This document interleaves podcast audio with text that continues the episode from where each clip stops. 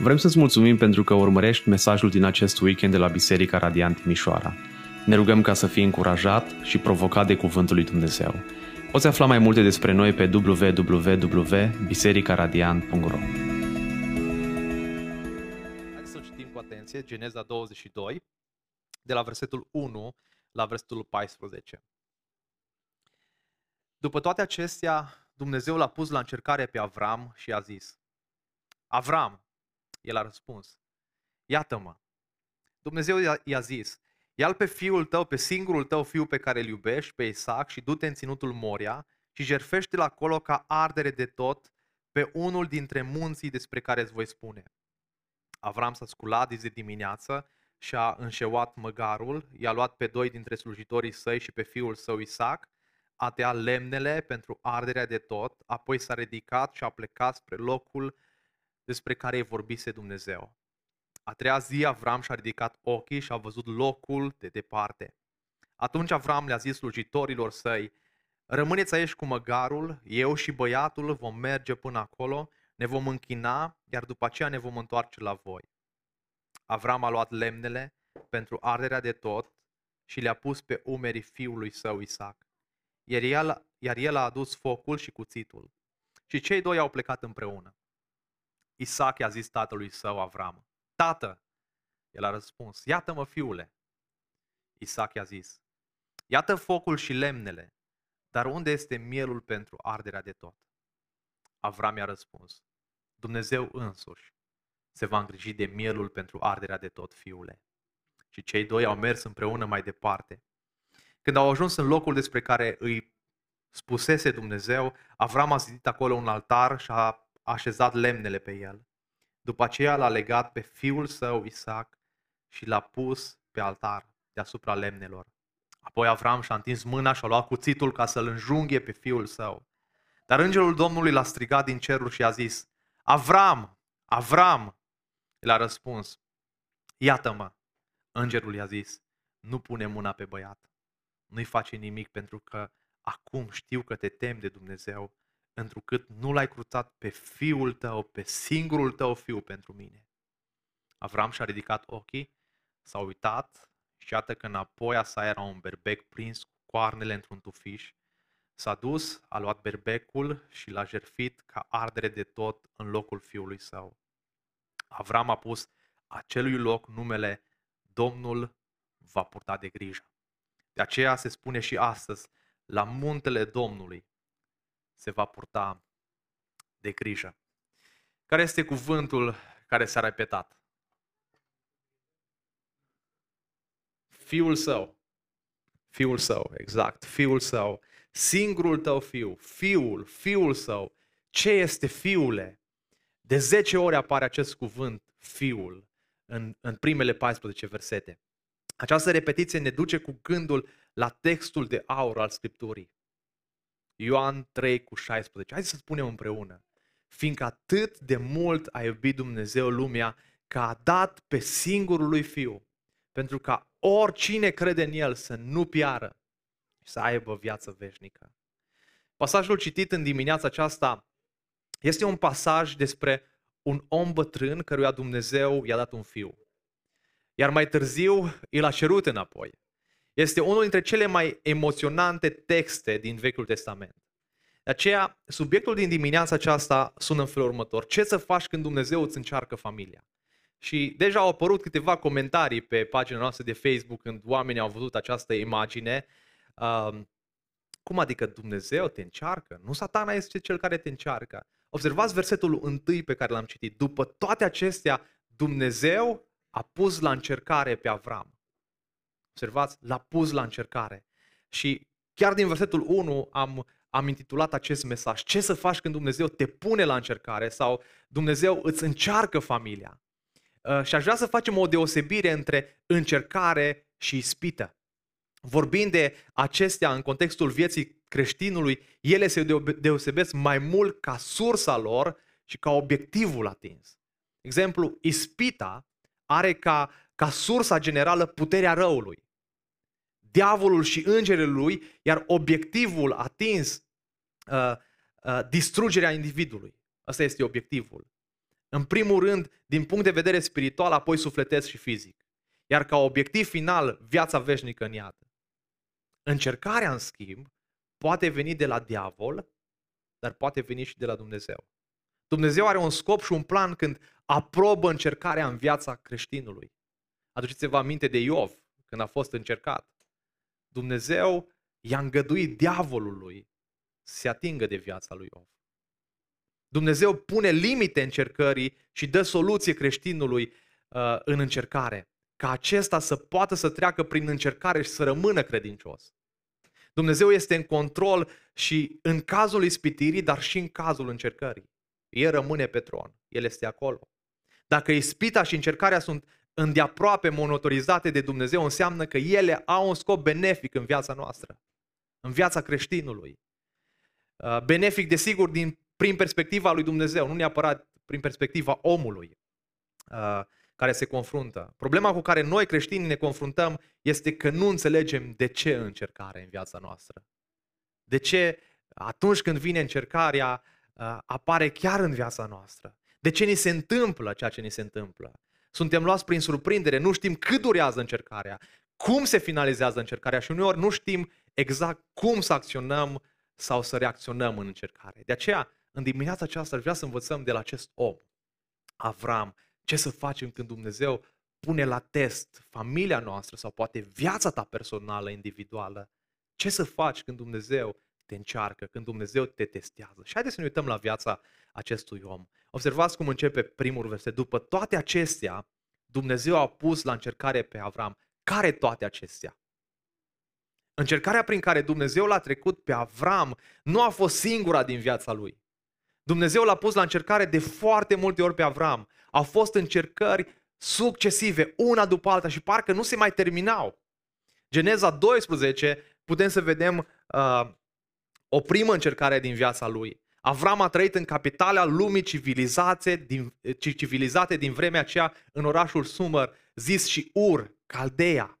Dumnezeu îi spune, ieși din acest oraș, ieși din lux, din casa frumoasă, din familia mare pe care o ai, din bogăția imensă și du-te într-o țară îndepărtată, unde vei locui în cort. Toată viața vei trăi ca nomad, un corturar, adică.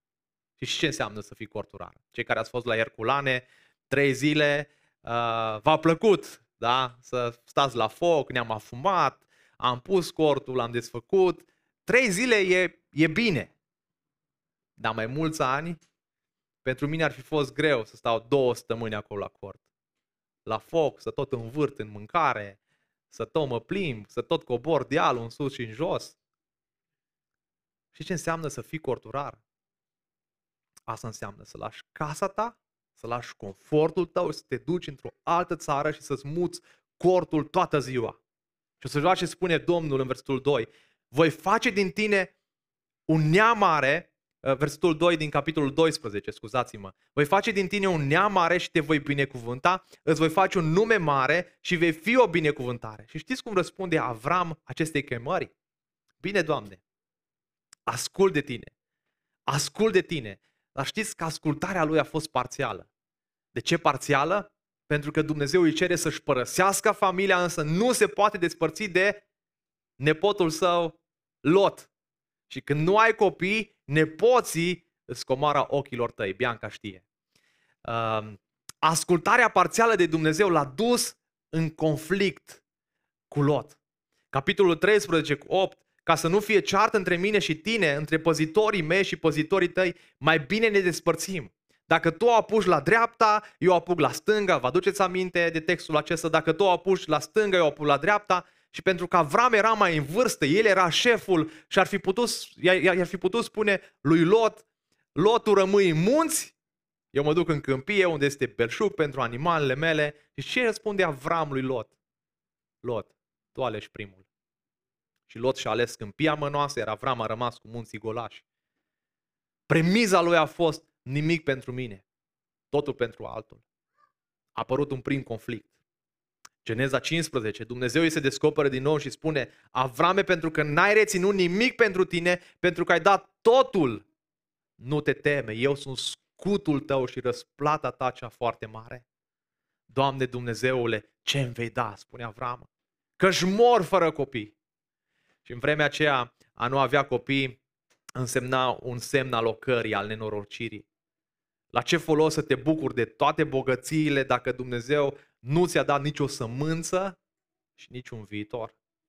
Dumnezeu l-a chemat pe Avram sub bolta cerului instelată ca să îi înflăcăreze credința și a zis Uite-te spre cer și numără stelele. Dacă poți să le numeri, așa va fi sămânța ta.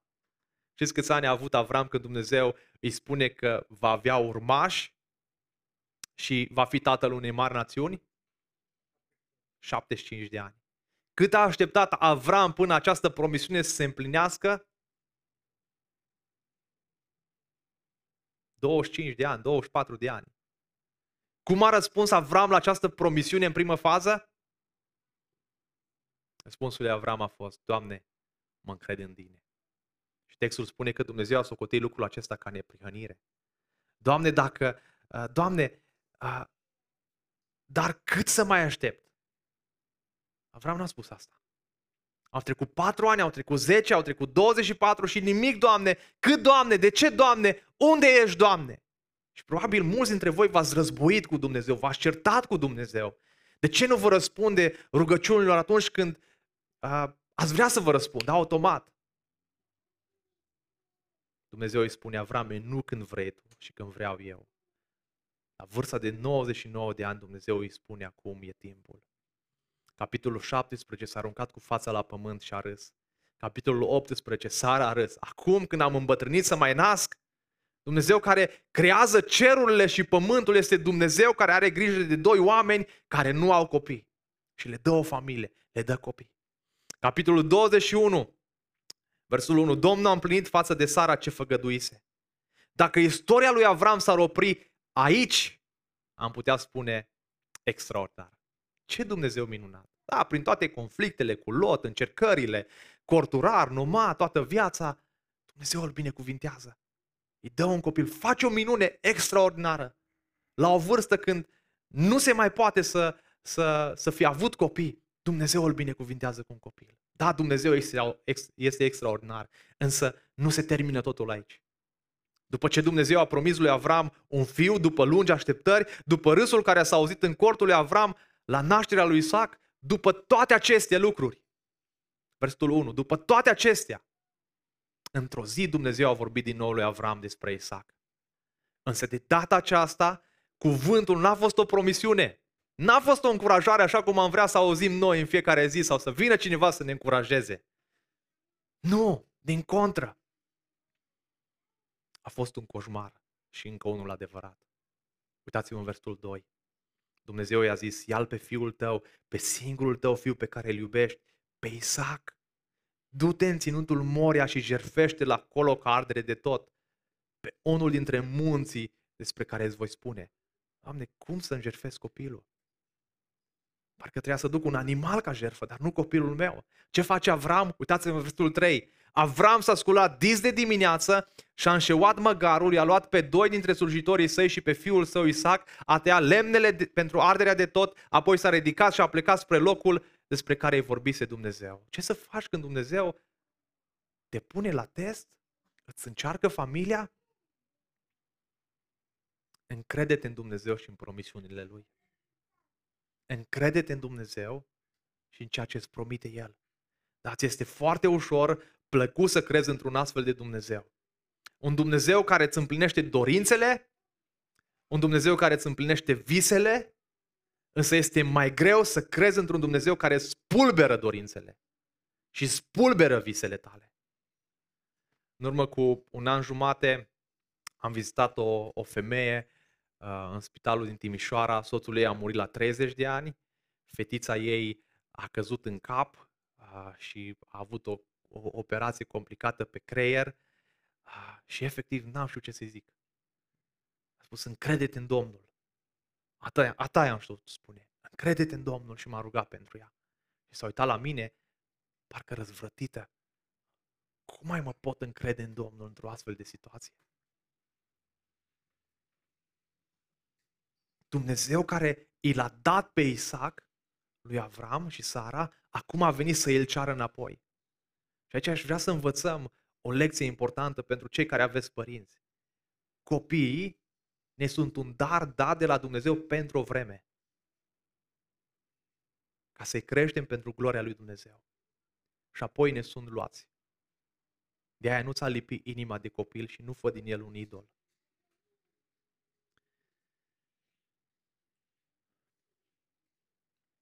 Dumnezeu i-a spus, ia pe singurul tău fiu. Și criticii vin și spun în felul următor, Dumnezeu este un Dumnezeu crud. Numai un Dumnezeu crud cere sânge. Ăsta nu e Dumnezeu. Dumnezeu se contrazice. În Levitic 18 uh, cu 21 spune să nu dai nici unul din copiii tăi ca să fie adus jerfă lui Molo și să nu pângărești numele Dumnezeului tău. Observați, Dumnezeu condamnă practicile păgâne și tot El cere un astfel de sacrificiu. Dumnezeu se contrazice. Unde este adevărul? Dumnezeu este complexat. Dumnezeu se uită la felul în care păgânii erau gata să sacrifice totul pentru zeitățile lor și au vrut să vadă dacă și oamenii care se asociază cu el sunt dispuși să sacrifice pentru sine. Unde se vede credința lui Avram? Uitați-vă versetul 4. A treia zi Avram și-a ridicat ochii și a văzut locul de departe. Erau în jur de 120 de kilometri, trei zile de mers pe jos. Nu știu ce putea să fie în inima unui, unui tată în aceste trei zile. Ce a gândit, ce a simțit, dar aici se vede credința lui. Versul 5. Atunci Avram le-a zis slujitorilor săi, rămâneți aici cu măgarul, eu și băiatul vom merge până acolo, ne vom închina, iar după aceea ne vom întoarce la voi. Observați credința lui, că se vor întoarce înapoi. Copilul lui va fi din nou în viață. Care a fost oare sentimentul lui Avram? Ce a gândit el în acea perioadă? Ce ai fi gândit tu?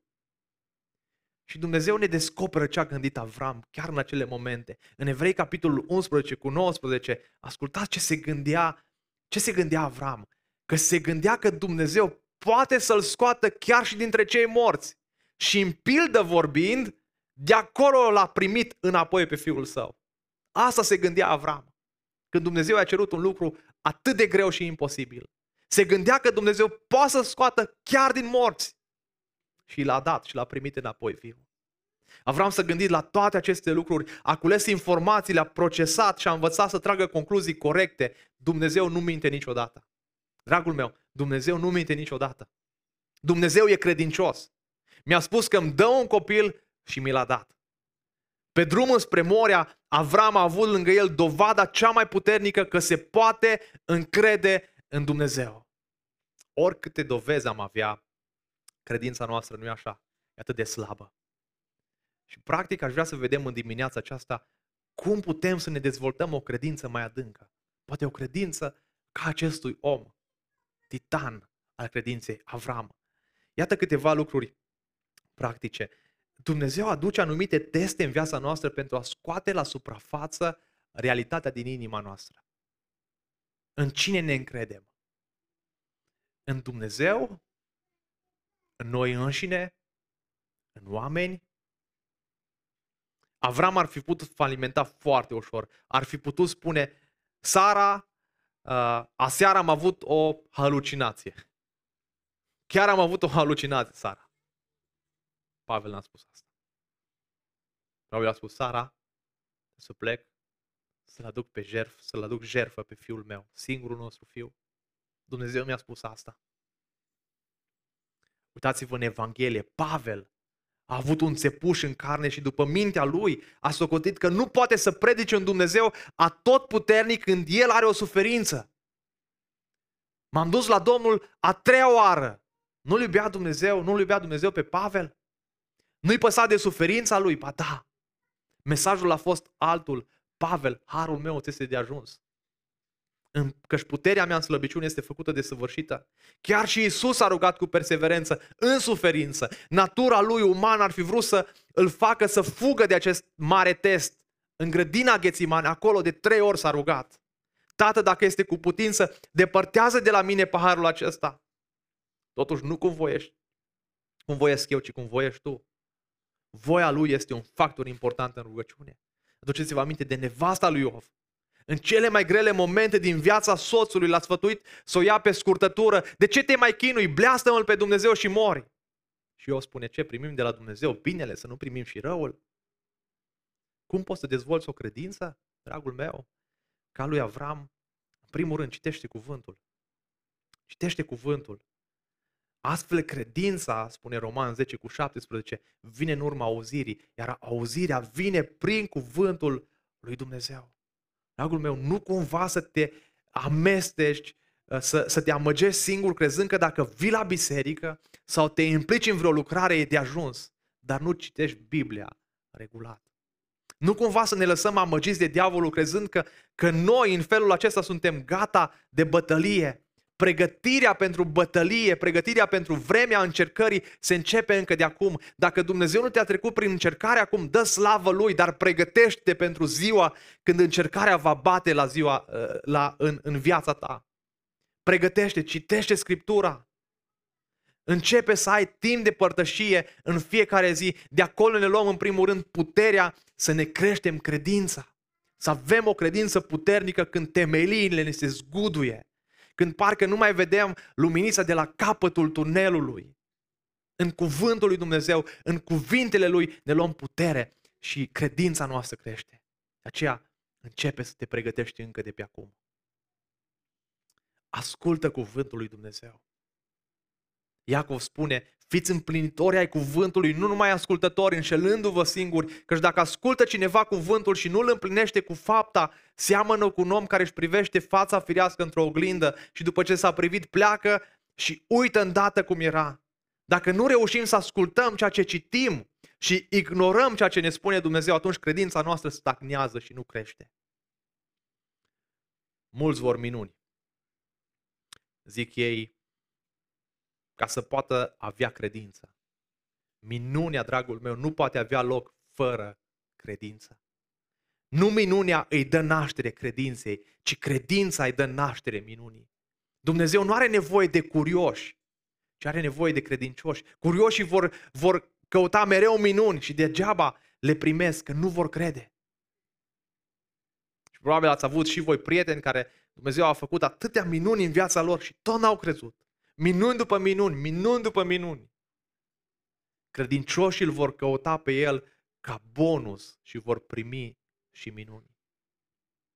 Scopul lui Dumnezeu cu noi, credincioși, este ca după ce am trecut prin încercări, să devenim mai buni, mai aproape de Dumnezeu, să ne schimbăm practicile rele, nefolositoare, să schimbăm relații, atitudini, să influențăm pe cei din jur, să ne rugăm mai mult, să devenim mai dependenți de Dumnezeu. Într-un cuvânt, devenim mai maturi din punct de vedere spiritual. Foarte important este să nu uităm că Dumnezeu este cu noi, chiar dacă nu-L simțim prezența imediat. Mulți oameni spun, a, dar n-am simțit. N-am simțit că Dumnezeu este cu mine. N-am simțit. Nu te baza pe simțăminte. Bazează-te pe promisiunile lui Dumnezeu, așa cum Avram s-a bazat în încercare, în probleme. Bazează-te pe cuvântul lui Dumnezeu. El este în control și nu permite ca necazul să ne distrugă. Îi pune limite și nouă ne dă puterea necesară să-l ducem. Să ne ducem necazul, să ne ducem suferința. Ce să faci când Dumnezeu testează familia? Închinetele lui Dumnezeu, închinete lui Dumnezeu chiar dacă te costă. Uitați-vă în versetul 6. Avram a luat lemnele pentru arderea de tot și le-a pus pe umerii fiului său Isaac iar el a adus focul și cuțitul și cei doi au plecat împreună. Se pare că Isaac a mai fost dus uh, de tatălui la altare și a fost destul de mărișor să înțeleagă că lipsește ceva. Isaac pune întrebarea evidentă și normală, versul 7, uitați-vă împreună cu mine. Isaac i-a zis tatălui său, Avrame, el a răspuns, iată-mă fiule. Isaac i-a zis, iată focul și lemnele, dar tată, unde este mielul pentru ardere de tot? Lemnele sunt aici, cuțitul e aici, dar mielul, unde e mielul de jertfă? Și Avram a ajuns pe vârful muntelui și a făcut ce a poruncit Dumnezeu.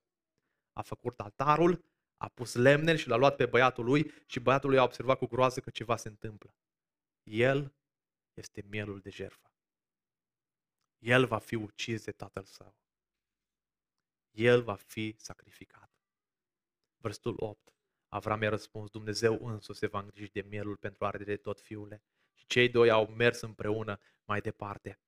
Uh, aș vrea să vă uitați la această imagine făcută de Rembrandt în 1635, sacrificiul lui Isaac. Uh, Rembrandt surprinde tot dramatismul momentului culminant în acest sacrificiu teribil. Uh, Avram cu o mână îi acoperea ochii fiului său și în cealaltă mână ține cuțitul gata să, să pună în practică cuvintele lui Dumnezeu. Uh, pictura aceasta a fost, a fost premiată și apreciată foarte mult de mulți oameni, însă surprinde tot dramatismul. Avram ar fi fost dispus să jerfească pentru Dumnezeu cel puțin la fel de mult cât ar fi jerfit un păgân pentru idolii săi. Așa de mult l-a iubit pe Dumnezeu. A fost gata să-și sacrifice singurul lui fiu. Însă Dumnezeu demonstrează că El este radical diferit față de zeii cananiți. Și intervine. Versetul 10. Avram și-a întins mâna, a luat cuțitul ca să-l înjunghe pe fiul său, dar îngerul Domnului l-a strigat din cerul și a zis, Avrame, Avrame! Și Avram a răspuns, iată-mă, nu pune mâna pe băiat, nu-i face nimic. Ai trecut testul. Eu nu cer copii jerfă, eu nu sunt molo, eu nu sunt barbar să cer unui tată să-și înjunghe copilul. Iată mielul de jerfă. Avrame, am vrut să văd până unde mergi cu mine, cât ești în stare să asculți de mine. Ar vrea să te întreb în dimineața aceasta pe tine, care ești aici în sală, care este lucrul cel mai de preț pentru tine? Dacă ar fi să faci o listă cu cele mai importante lucruri din viața ta, ce ai scrie pe acea listă? Câte dintre aceste lucruri le poți ține în mâinile tale și câte există doar în inima ta? Dacă Dumnezeu ți le-ar cere, pe care dintre ele nu ai putea să îi le dai? Ce n-ai putea să-i dai lui Dumnezeu dacă ți-ar cere în dimineața aceasta? Sunt credincioși care spun, Doamne, îți dau totul, dar nu-mi cere serviciul meu. Nu-mi cere să mă duc misionar în Africa sau în India sau în lumea întreagă. Nu-mi cere poziția mea. Nu-mi cere soția mea. Nu-mi cere bărbatul, nu-mi cere, Doamne, copiii mei, comoara ochilor mei. Doamne, sunt anumite lucruri pe care nu ți le-aș putea da. Care sunt acele lucruri pentru tine? Cu alte cuvinte, Dumnezeu îi spune, Avrame, ce iubești mai mult? Pe mine mă iubesc sau darul pe care ți l-am dat? Și dimineața aceasta, dragii mei, Dumnezeu vrea să, să atingă inima ta, problema inimii tale, problema inimii mele să atingă ceea ce iubim noi mai mult. Dumnezeu ne-a dat toate lucrurile și când Dumnezeu ne binecuvintează cu lucruri, să recunoaștem că avem nevoie mai mult de El. Și ce facem noi, dragii mei? Iubim deseori darul mai mult decât dădătorul. Tu ce iubești mai mult în dimineața aceasta? Îl iubești mai mult pe dădător? Îl iubești mai mult pe Dumnezeu? Sau iubești darul? ceea ce Dumnezeu ți-a dat. Știți care este porunca cea mai mare? Să iubești pe Domnul Dumnezeul tău cu toată inima ta. Dumnezeu, dragii mei, este un Dumnezeu gelos. Idolii noștri sunt mulți. Și dacă ar fi să faceți o listă, i-ați recunoaște atât de simplu în dimineața aceasta. Telefonul stă mai mult pe telefon decât să îl iubim pe Domnul, să ne apropiem de El. Internetul poate chiar copiii, cei care aveți uh, copii, totul se învârte în jurul copilului. Da, un copil îți cere aproape tot timpul oboseală și e normal, e de înțeles, mai ales când copilul e mic, dar ai grijă să nu faci un idol din copilul tău. Cum ar fi ca în dimineața aceasta să-și ceară Dumnezeu copilul, așa cum i-a cerut lui Avram? Poate nu o să ți-l ceară, dar să moară într-un accident, să, să treci prin anumite probleme, frământări. Cât de mult te, te vei încrede în Dumnezeu, cât de mult îl vei iubi în continuare. Posesiunile noastre, mașina, casa. Dragii mei, Dumnezeu ne cheamă dimineața aceasta să-i dăruim ce avem mai scump. Inima noastră. dragostea noastră pentru El, demonstrând astfel că îl prețuim pe El mai mult decât orice sau pe oricine altceva. A putea să spui în dimineața aceasta, ca Apostolul Pavel, însă lucrurile care pentru mine erau câștiguri, le-am considerat ca o pierdere de dragul lui Hristos, pentru că Hristos îmi este drag. Ba mai mult le consider pe toate ca fiind o pierdere față de valoarea mult mai mare a cunoașterii lui Hristos. Nu numai că mi este drag de Hristos, dar vreau să-L cunosc pe El mai mult. Domnul meu, de dragul căruia am suferit pierderea tuturor lucrurilor și pe care le consider niște gunoaie ca să-L câștig pe Hristos. Vreau să, să, să mai facem o observație pe acest text. Isaac Observați, uitați-vă la atitudinea lui Isaac. Isaac nu comentează. Bătrânul ăsta a luat rasta. Mă pune să merg trei zile, să-i car lemnele, însă el nu are jerfa. Cum să poarte Dumnezeu de grijă? A fost ca un miel pe care îl duci la măcelărie. Nu s-a zbătut, nu a țipat, nu a protestat. Cum a reușit Avram să aibă un copil așa cu minte? E o întrebare bună pentru cei care au, au copii, copii cu minți în sală. Foarte copii cu minți. Cred că ați, ați, luat, ați luat, cei care aveți copii, ați învățat de la, de la Avram. Observați ce a făcut Avram. Uitați-vă în versul 6. Cei doi au plecat împreună. Versul 8. Și cei doi au mers împreună mai de aproape. Au avut o relație strânsă. De aceea, dragul meu, dacă vrei să ai copii, nu neapărat cu minți, noi nu vrem să facem niște copii cu minți, să stea cu minți în biserică, legaliști. Nu, ne vrem să, să, să avem niște copii care îl iubesc pe Domnul Isus Hristos. În primul rând trebuie să-L iubești tu pe Domnul Isus Hristos. Și mai apoi să fii un exemplu spiritual. Isaac a văzut credința, a văzut închinarea, a văzut cum se închină tatălui, a văzut cum umblă cu Dumnezeu, a mers împreună peste tot. Dacă vrei ca pruncul tău să nu fure, atunci plătește nota de plată integral, chiar și atunci când casierul sau chelnerița scrie mai puțin pe nota de plată. Uneori spunem, sau spun unii, hai, hai să mergem că nu a văzut, hai să, hai să mai fraierim cumva. Azi nu plătim biletul la tramvai, că nu, nu e aici la stația asta. Fii corect. Dacă vrei ca pruncul tău să nu mintă, atunci trebuie să spui adevărul tu, chiar și atunci când îți este greu. Dacă vrei ca copilul tău să-L caute pe Dumnezeu, atunci tu împreună cu nevasta ta trebuie să, să-L cauți în primul rând. Nu o dată pe săptămână, doar duminica, să te vadă că cânți frumos, că deschizi Biblia în fiecare zi. În fiecare zi. Și acum văd cât, cât Domnul lucră în inima mea de când avem, îl avem pe Matei în familia noastră.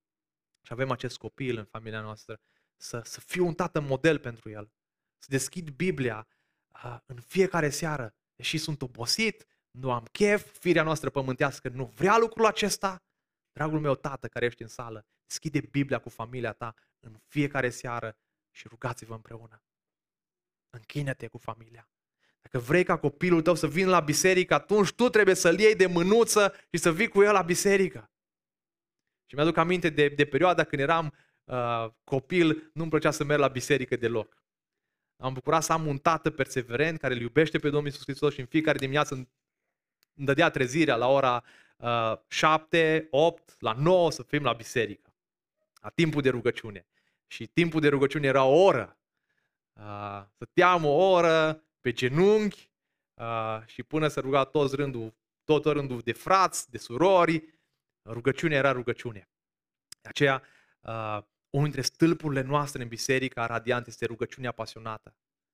Uh, de obicei, ne rugăm foarte mult în grupurile mici. Dacă nu te rogi în grupurile mici, atrage atenția liderului tău de grup mic. Ăsta e stâlpul nostru. În biserică ne rugăm. Viața noastră vrem să fie o viață îmbibată de rugăciune în fiecare zi. Roagă-te împreună cu familia ta. În Statele Unite, de-a lungul timpului, au fost făcute diferite studii care au ca subiect uh, uh, frecventarea bisericii, sau mai bine zis, lipsa frecventării bisericii în rândul tinerilor. Și 70% dintre tineri americani cu vârsta cuprinsă între 18 și 22 de ani ajung să părăsească biserica. 80% neimplicați și total deconectați în relația cu biserica. În România, dragii mei, lucrurile uh, nu stau mai bine, Cineva a făcut un sondaj chiar în biserica lui și sondajul a sunat în felul următor. 51% dintre tinerii crescuți în familiile bisericii nu mai aveau nimic de a face cu biserica. Și există un documentar pe care vă invit să-l urmăriți, fie că ai familie, fie că nu ai familie. Documentarul se numește Divided. Da? Scrie-l acum, notează-ți-l undeva, Divided.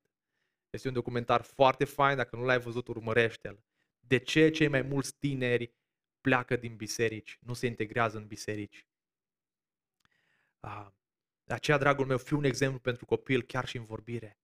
Vorbește de bine biserica ta. De ce să vorbești de bine biserica? Pentru că este biserica lui. Nu este a ta, este a lui Dumnezeu. Dacă la masă mereu vei bârfi, vei critica frații, surorile tale, copilul și ce va face, la fel o să facă și el. Fii un slujitor dedicat, nu consumator. Implică-te în biserică. Nu sta ca spectator. Atunci când vei face lucrul acesta, automat și copilul tău va face asta. Când Dumnezeu te pune la încercare, dragul meu, aș vrea să învățăm asta de la Avram. Încrede-te în El, închină-te Lui și nu în ultimul rând, amintește-ți inimii tale că Harul lui Dumnezeu îți este suficient. Harul lui Dumnezeu îți este suficient, indiferent prin ce Dumnezeu te trece. Uitați-vă în versetul 13. Ăsta este Harul. Avram și-a ridicat ochii, s-a uitat și iată că înapoi a sa era un berbec prins cu coarnele într-un tufiș. S-a dus, a luat berbecul și l-a jertfit ca ardere de tot în locul fiului său. Avram a pus acelui loc numele Domnul va purta de grijă. Aici Dumnezeu a purtat de grijă. Și aceste cuvinte s-au împlinit nu doar în dreptul lui, lui Avram, ci și în dreptul meu, ci și în dreptul tău. Ierusalimul uh, este zidit pe muntele Moria. La o mică distanță depărtare de muntele Moria este un alt munte. Muntele Căpățâna, Golgota. Pe acest munte, cu 2000 de ani mai târziu, Dumnezeu însuși urcă împreună cu fiul său, cu singurul său fiu. De aia imaginea de aici din Geneza 22 este o imagine atât de perfectă pe care Dumnezeu a lăsat-o în istoria omenirii și în viața uh, comunității și în, în Scriptură ca să ne aducă aminte de ce a făcut Dumnezeu pentru noi. Fiindcă atât de mult a iubit Dumnezeu lumea încât l-a dat pe singurul lui Fiu. Pentru ca oricine crede în El să nu piară, ci să aibă viață veșnică. Observați o paralelă atât de, atât de frumoasă. Isaac avea lemnele în spate. Fiul lui Dumnezeu, Iisus, avea lemnul crucii. Avram urcă muntele cu Isaac. Dumnezeu urcă muntele Golgotei împreună cu singurul său fiu pe un alt munte. Până aici totul uh, e o comparație între Avram și Dumnezeu și am mai putea găsi o grămadă de comparații. Dar sus pe munte paralela se termină. Dumnezeu n-a mai lăsat să fie un berbec pe calvar, un miel. Pe Avram l-a oprit, dar pe propriul său fiu nu l-a cruțat, ci l-a lăsat să fie înjunghiat, bajocorit. Isaia 53, pe care Nazarul l-a citit în dimineața aceasta, l-a lăsat acolo pe cruce, pe altar, pe singurul lui fiu. Atât de mult a iubit Dumnezeu lumea că a dat ce a avut mai scump. Că a dat pe singurul lui fiu. A oricine crede în el să, să fie mântuit. Asta este harul, dragul meu. Vreau în dimineața aceasta să ne aducem aminte acest mare adevăr care inima noastră are nevoie să-și aducă aminte că harul lui Dumnezeu ne este suficient. Harul este darul nemeritat al lui Dumnezeu pentru noi. El ne-a iubit pe când eram încă pierduți în păcat, departe de El. Și prin harul lui Isus a murit pe cruce, plătind prețul răscumpărării, salvându-ne de, de moarte, de la o veșnicie fără El. Roman 5 cu 8 spune lucrul acesta. În dimineața aceasta, Hristos te cheamă din nou la El, la dragostea Lui, la harul Lui. Dacă până acum ai eșuat, poate să fii un părinte bun, un exemplu pentru copilul tău, dacă până acum ai eșuat să fii un, un fiu, o fică bună uh, și supusă, așa cum Isaac a fost, Dumnezeu din nou ne cheamă și ne readuce aminte, inima noastră are nevoie de harul Lui. Ne dă har peste har. Suntem în harul Lui. Dumnezeu își arată dragostea față de noi prin faptul că pe când eram noi încă păcătoși, Hristos a murit pentru noi. Aceea, această promisiune pe care Dumnezeu i-a dat-o și lui, lui Avram, este dată și nouă în capitolul 15. Nu te teme. Indiferent ce ar veni peste tine, peste familia ta, indiferent cât te vezi de falimentar, harul lui Dumnezeu ți este de ajuns. Dumnezeu îi spune, nu te teme, Avrame, eu sunt scutul tău și răsplata ta cea foarte mare. Cu alte cuvinte, Avrame, dacă mi ai pe mine, ai totul. Ai totul. Ai totul. Aș vrea ca în dimineața aceasta să ne aducem aminte. Dacă îl avem pe El, avem totul. Indiferent prin ce trecem, indiferent prin ce încercări vin în viața noastră, indiferent de, de necazuri care o să lăvească familia noastră, indiferent prin ce teste Dumnezeu o să ne treacă ca și familii, sau pe tine individual, ca persoană, amintește-ți că Harul lui Dumnezeu ți este suficient. Că ai totul în Hristos. Indiferent ce s-ar întâmpla cu tine. Indiferent ce s-ar întâmpla cu, cu, cu familia ta. Și amintește-ți că Dumnezeu lasă încercările și ispitele în viața noastră nu ca să ne distrugă, ci ca să ne apropie mai mult de Dumnezeu. Și vrea ca în dimineața aceasta să privești spre Hristos. Întoarceți privirea spre Hristos. Și în timp ce cântăm această cântare, care ne duce aminte de ce a făcut Hristos pentru noi, pe un deal îndepărtat, mielul sfânt a purtat, crucea grea pentru a lumii păcat, pentru păcatul tău, pentru păcatul meu. Și, și al, doilea, al treilea vers spune, îl iubesc și îl privesc. Vreau să meditez la aceste versuri. Oare chiar îl iubesc eu pe Dumnezeu? El este totul pentru mine? Aș fi gata să pierd totul de dragul lui Hristos, așa cum Pavel spune. Analizează-ți care este starea inimii tale. Cât de mult îl iubești pe Dumnezeu. Asta ne cere Dumnezeu, să-L iubim pe El cu toată ființa noastră.